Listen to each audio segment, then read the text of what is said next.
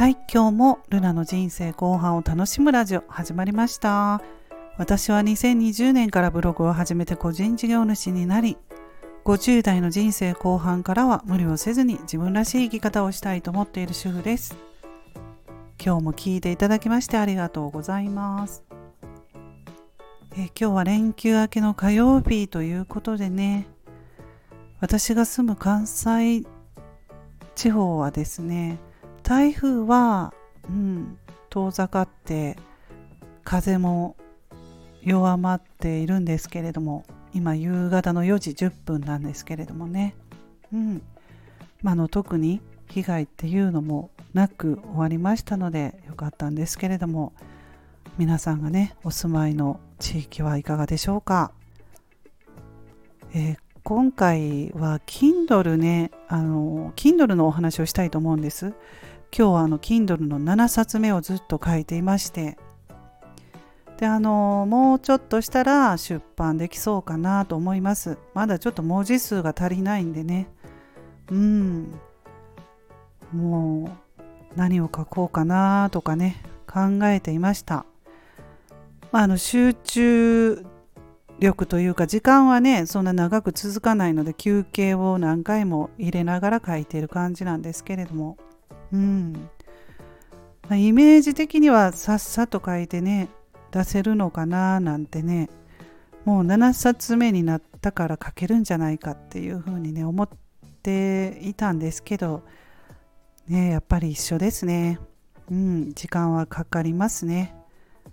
まあ、でもあの自分の本が無料で出版できるということで、うん、もうねそれだったら本を出すっていうのはやっぱりね自分の本を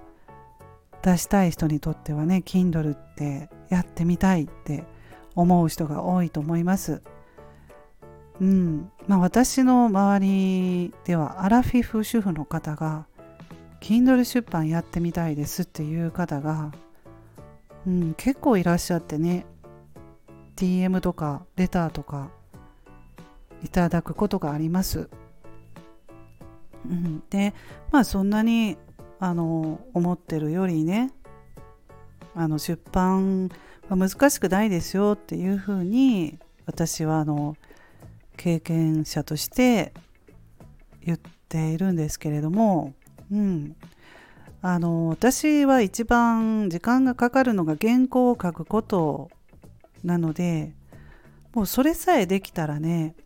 出版っていうのはねそんなに難しくないんですよね。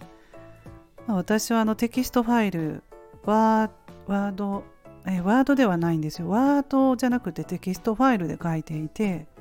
メモ帳ですね。うん、Windows なのでメモ帳で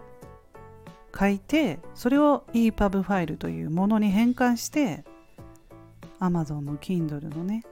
うん、そこでまあアップロードしてるっていうだけなので、うん、Kindle はあの慣れたらね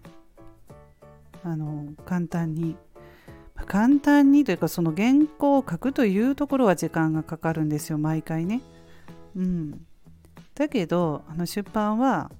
慣れたら簡単にできますので是非ねチャレンジしてほしいと思います。うん。であの何でもねいいんですよね。別にあの書く内容とかも気にせず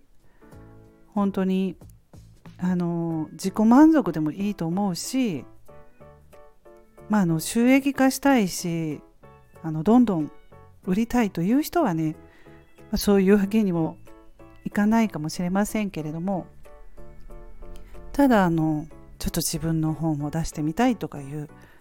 そういうのでも全然いいんですよ。まあ、例えばねペットとの暮らしとして、うん、写真をねペットの写真を載せて成長記録として本に出版してもいいわけですしね、うん、私もねそれをねあの今はできないんですけどまたねそのうちの愛犬との暮らし写真を残してますのでそういうのも Kindle の方にできたらなぁなんて思っています。はい。ということで、えー、今回は Kindle のことについてお話ししました。はいそれでは今日はこの辺で終わります最後まで聞いていただきましてありがとうございました